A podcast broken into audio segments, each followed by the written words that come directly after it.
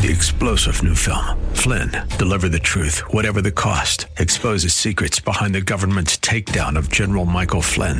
Flynn knew what the intel world had been up to. He ordered the first audit of the use of contractors. This set off alarm bells. He told the truth. He was the most dangerous person for Donald Trump to hire. They had to get rid of Flynn. Flynn, deliver the truth, whatever the cost. Available now. Watch it today. Go to salemnow.com. Salemnow.com. We're looking at God's conditional love. Here today on Truth for Today with Pastor Phil Howard. That's right, conditional. Let's take a closer look at that coming up next.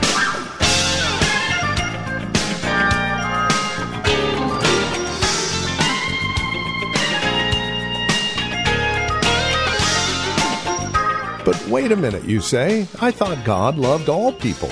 He does. He tells us so in His Word. But there is a specific kind of love that is conditional. To be sure, there is a phileo, a, a storge kind of love that God has toward His creation. But in the agape sense, in the familial sense, well, that is where it becomes conditional. As we're seeing today on Truth for Today with Pastor Phil Howard from Valley Bible Church in Hercules. Jude, verses 20 through 23. If you think you're outside of this kind of conditional love, stick around. We'll walk you through it so that you can find yourself in the middle of it. Here's Pastor Phil. By way of review, uh, we look and consider when we say God loves, we need to do some discriminating, some distinguishing, and quite what do you mean by that? And it goes this way when you read in John 14 and 15, you pick up this love that goes on between the Trinity and has been going on since eternity past the Father, the Son. Uh, other words, they've always been in community. And Ephesians says something that's quite striking. It says, All the families of the earth get their name from the triune God. And the word name there has the idea we take on family life by the nature of the life that's been lived among the Trinity. Authority among equals, both in the church and in the home, is modeled after the Trinity. Quite an interesting thing. How can you have equals with different roles? And the Trinity is the living model of that. They've been loving each other from eternity past. Father loves the Son, Son loves the Father. Then you go to the second aspect of the love of God. Psalms 145 explains that his love for creation. Uh, he, he gives the animals their food, he causes the grass to grow, he clothes the lily of the field, he watches over the bird that falls to the ground. So it's God's sometimes called providential love, that he, he's watching over all of his creation and he loves them. The third love we looked at was God's love for the world. God so loved the world that he gave up his own son. And so that is a universal love that has extended to every category of human being out there. God has gone on record. I love you. And the ever present proof of that is the cross.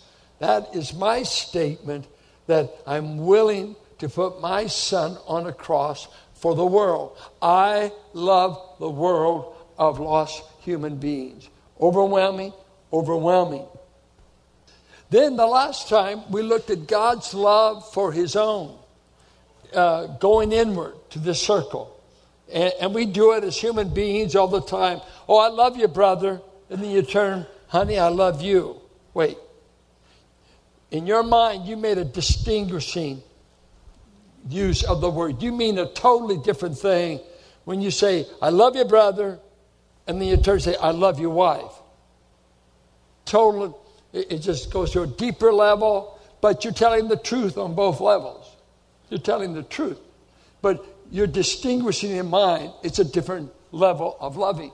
God's love for Israel. You of all the nations of the earth have I chosen. There is no other chosen nation in all of history that you can prove biblically. Oh, we're a chosen nation. Well, that's nice. You feel that way. I kind of enjoy it myself. But I can't say biblically I'm in a chosen nation. I'm under sovereign blessings of God. God chose little Israel.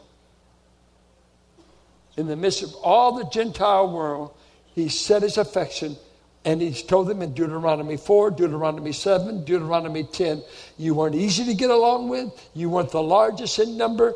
I love you because I chose to love you. Abraham, I called you, I chose you, and Billy Graham didn't lead you to the Lord.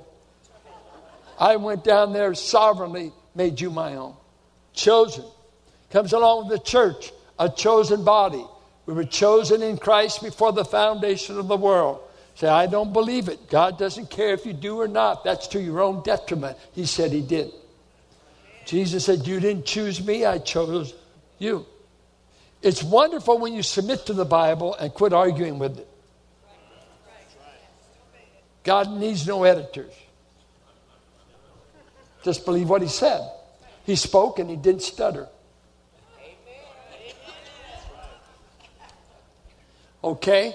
Now, today, we want to look at the fifth aspect the conditional love of God, even to his own people. The conditional love of God to his own people, which is a bit striking because uh, you could say, uh, well, God will always love me. Well, in one sense, he will. He'll always love the world, even if they perish. Right? Uh, I, I, just set up, here's things that uh, is interesting to me. Uh, have you ever known a church to be shut down? Yeah, I, I know a lot of them. They no longer exist. What do you do when God threatens the seven churches of Asia Minor? I'm going to blow out your lampstand if you don't do church the way I tell you. Were they loved when he put them out of business? Do you ever know, ever met a backslidden Christian? Now, some of you, if they're backslid, they're no longer a Christian. I, I know people they've lost the they've lost the uh, the joy of the Lord. They've lost uh, enjoying God. They've become maybe bitter, uh, a lot of messing up. Uh, still loved by God in one sense, but listen to some verses like this. This isn't the message, to get to the text. Let me read to you something D.A. Carson said, then I'll read you some verses. God's love is sometimes said to be directed toward his own people in a provisional or conditional way. Condition that is on obedience. It is part of the relational structure of knowing God. It does not have to do with how we become true followers of the living God, but it characterizes our relationship once we do know Him that we obey. And if we don't obey, we will lose the sense of His love, we will lose the sense of His presence, we will lose the sense of His blessing. Now, listen to these verses Psalms 119, 131. You don't have to turn, there's a lot of them. I'll just show you. Turn to me and be gracious to me after thy manner with those who love thy name. Turn and be gracious to me as one who loves your name. What if you're not loving his name? Ephesians 6:24 Grace be with those who love our Lord Jesus Christ with love incorruptible. Now, he told a church, You've lost your first love. What was that? Romans 8 28. All things work together for wayward Christians that don't want to do God's will. All things work together in your stubborn choices because God is sovereign. He is going to overcome all your stupid choices that you made without consulting Him. And now you're in a bad marriage and you're saying, Where was my head when I did this? You weren't doing it God's way. Are you saved? Yeah. Are you blessed? Mm. James 4 8. Draw nigh to God and he will draw nigh to you. We used to have a saying if you don't feel close to God, guess who moved? Psalms 103 Verse 11 For as high as the heavens are above the earth, so great is his steadfast love toward those who fear him. His steadfast love is great to a man or woman who fears him. If you've lost that fear, danger. Verse 13 of Psalms 103 As a father shows compassion to his children, so the Lord shows compassion to those who fear him. And in the Bible, to fear God was a synonym with love God, obey God, serve God. It was an overall Old Testament synonym. It was loaded. So those who love Jesus Christ love to fear and reverentially look to him in awe and reverence. It's not a treacherous word to us who love the Lord. I love to fear his name. I love to give him respect and reverence and honor. I do fear the Lord. And it is a joy. The steadfast love of the Lord is from everlasting to everlasting on those who fear him, and his righteousness to children's children to those who keep his covenant and remember to do his commandments. Psalms 103, 17, 18. I promise to bless you to the hundredth generation if you obey me. Second Chronicles 39. The Lord your God is gracious and compassionate and will not turn his face away from you if you return to him. Or um, turn to Jude. Jude. Are you there?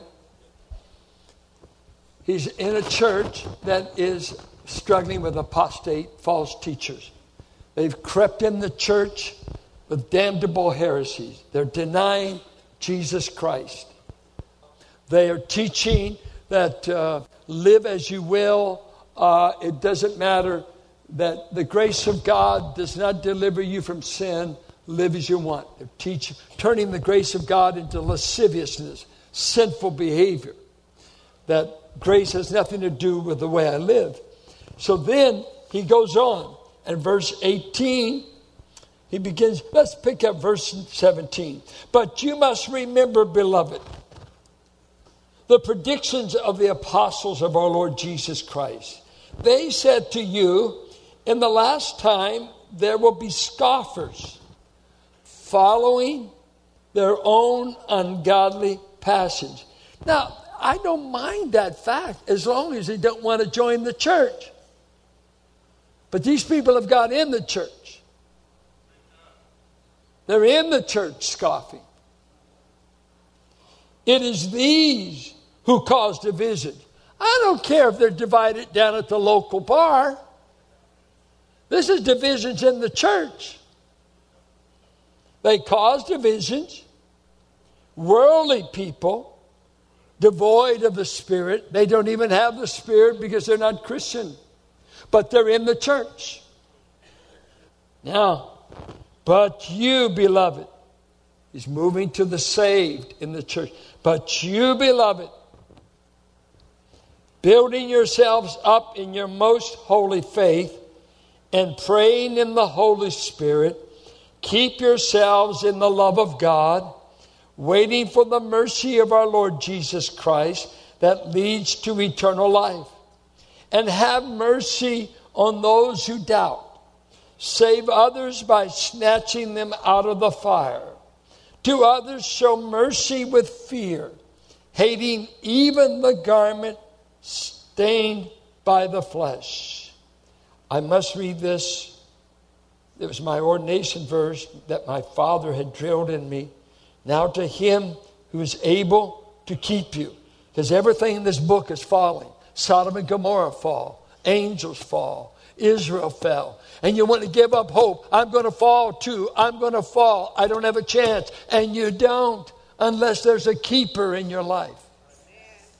Now to him who is able to keep you from stumbling and to present you blameless before the presence of his glory with great joy to the only God our Savior through Jesus Christ our Lord be glory, majesty, dominion, and authority before all time and now and forever.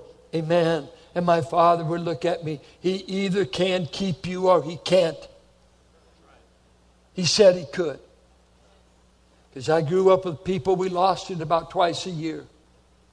Had to have another revival for everybody to get prayed through again. He said, I can keep you. I can keep you. Now, he said, keep yourselves in the love of God. Are you ready for a grammar lesson? In the Greek, there's one main verb in this section and three definite participles. They're adjectival participles. They're descriptive of keeping yourself in the love of God. So it goes this way. If you were diagramming this in Greek, it'd go this way Keep yourselves in the love of God. Aorist present, imperative. There it is. Do this. It's a command. And then you're asking, well, how? How, how do I do this? Participles, adjectival. You would put them underneath that main verb to keep yourself in the love of God. How? By building up yourselves in your most holy faith. One. Two, praying in the Holy Spirit. Three, watching, expecting the mercy of Jesus Christ. Four, showing mercy. Four things are Jude's way of telling you how to keep in the love of God. Because you can become lukewarm. You can lose your first love. You can leave, lose that first desire, that first passion, and be, just get in a rut in the Christian life. Everything become perfunctory. I mean, if you can go back when you were first saved, if you can remember the, the joy, you couldn't get enough. Uh, couldn't get enough church, couldn't get enough of being around God's people, rejoicing that you were saved. Uh, marvelous, marvelous. Peter said, is joy unspeakable and full of glory. And we used to sing that all the time. Is joy unspeakable and full of glory, full of glory. Now, Jude is saying, everything around you seems to be falling. False teachers are abounding. I'm concerned for you, beloved, that you stay in love with Christ. That you not fall away from that love. And, you, you know, you can't keep the sun from shining, but you can sure get an umbrella. He tells Peter, or tells Timothy, stir up, stir up the gift in you, fan it into full flame. He keeps saying, Will you be awake when I come? Will you be alert? Or have you become bored with knowing God? Have you become ho hum? Some of you are more like uh, you're inoculated, but you're not infectious. You can't really get the disease anymore because you've been inoculated with enough church and enough sermons that you don't have to worry, and, and you turn into being grumblers about the church because you have fallen out of love with the head of the church. There's a question God said to a man one time. It went this way Backslidden Peter, I want to ask you a question. Yeah? Do you love me? Well, I think I do. Love my people, take care of them. No, Lord, they're dirty. They can hurt you, they can disappoint you. And Jesus could say, And so have you done to me. Do you love me? I didn't ask you if you love them. First, do you love me? Well, yeah, I think I do. Take care of my lambs. Ooh, Lord, they're a mess, just like you, Peter. I want to ask you a third time Do you love me? I'll leave the answer up to you, Lord. So he's saying, I will only do certain things. I made a list of what God said 11 things that God said he would do for people who cooperate with him. He said, If you love me, if you fear me, if you'll be humble, if you seek me as refuge, if you'll hope in me, uh, if you'll wait on me, all these conditions, I'll hear you if you wait. I'll hear you if you cry. Why do churches die? Because the congregation dies. They quit asking God to do something. They quit believing God to do anything. They become negative, they become critics of their own fellowship, and they quit evangelizing, they quit sharing, and Jesus has ceased to be the greatest thing in their life. Churches all over this country are dying, and we're no better than them. God says you can't have blessing without cooperating. First of all, are you building up yourselves in your most holy faith? He uses a plural there. I think we normally take that, I used to, build up yourself. And, and that's included, but it's a, it's a corporate word. Be building up the community of faith you're in by means of God's holy word. Uh, I said the faith has been once for all revealed in verse 3. Now I'm wanting you to take, by means of that faith, the Word of God and be building up the body of Christ. Be building it up, edifying it, exhorting it. And I ask you, do you know how to build up other believers? Can you take the Word of God and today, before anyone leaves here, that you've got a word from God that you could give to them to encourage, to comfort, uh, to stimulate them in their growth. Uh, some way, can you build up anybody with this book? Look, look at Acts 20 when he's talking to the elders at Ephesus. Uh, this is kind of the life's verse of John MacArthur, and so I'm in good company. Uh, look, look at this. Um, in Acts, he says in about uh, in verse 32, and now I commend you to God and to the word of his grace, which is able to build you up and to give you the inheritance among all those who are sanctified. God's word. Should we not be bleeding the word of God from us? Are you full of the Word of God? What are you doing to get full of memorizing it, meditating on it, reading it, uh, studying it? The Bible. I, I'm amazed at how many are still so illiterate about the Bible. Do you know the Bible? I mean, I, I, I, just got hungry to read the Old Testament again. I, I just finished Job. That's a rough go, by the way. I mean, you'd have a right to be depressed. Uh, it, it's heavy. Uh, and chronic. But God talks to, what do you know? You know as much about this book as you've made it an effort to know. And this will build you up as well as give you the instrumentality and the tool to build up the body. And so many times we're always waiting for uh, a church leader to do it he says this to the whole body. This is to all of us. Be building up the body by means of the Word of God. Two, I want you to be praying in the Holy Spirit. Now, before you guess at what that means, it starts with praying. Before you figure out what it means to pray in the Spirit, does that mean pray in tongues? Well, if that's the only way you prayed, it wouldn't bother God might bother your brother, don't tell him. 1 Corinthians 14, you know, uh, talks about they prayed in their spirit. That won't bother God. They at least showed up to pray. Are you even showing up to pray? When do you pray? And he said, a, a praying church is necessary to keep you in the love of God. And that will conclude our time today here on Truth for Today from Valley Bible Church in Hercules with our teacher and pastor Phil Howard. As we close out our broadcast, we would invite you to join us for worship here at Valley Bible Church, and we would also invite you to stop by our website and take advantage of added resource materials we've made available through this ministry. You see, as we come to you on a daily basis, it's our hope and desire that you grow in Christ, that you find yourself sustained by His grace through the teaching and preaching of His Word. Along those lines, we've created Truth for Today Radio, which is a website that contains a lot of other extracurricular resource materials that you can add to your relationship with Christ as you seek to grow in Him. We also have information about who we are, what we believe, and worship opportunities at Valley Bible Church, where this broadcast originates, here in Hercules.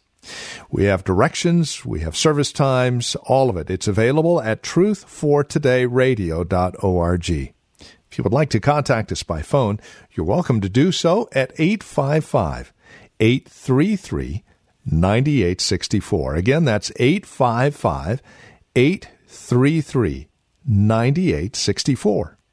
As always, you're welcome to write to us. The address is 1511 M Sycamore Avenue, Suite 278, Hercules, California. The zip code is 94547. We would also ask you to prayerfully consider partnering with us. Not just prayerfully, but financially as well, as this broadcast and the many resource materials available along with it are available as you link arms with us financially and prayerfully. Our goal and desire is to minister to the greater Bay Area, and we can do that more and more as you link arms with us, again, financially and prayerfully. No gift is too small, no gift is too large, and whether it's a one time gift or a monthly gift, it's all appreciated, and your prayers even more so. Reach us at truthfortodayradio.org or call 855 833 9864. And then come back and join us next time for another broadcast of Truth for Today with Pastor Phil Howard.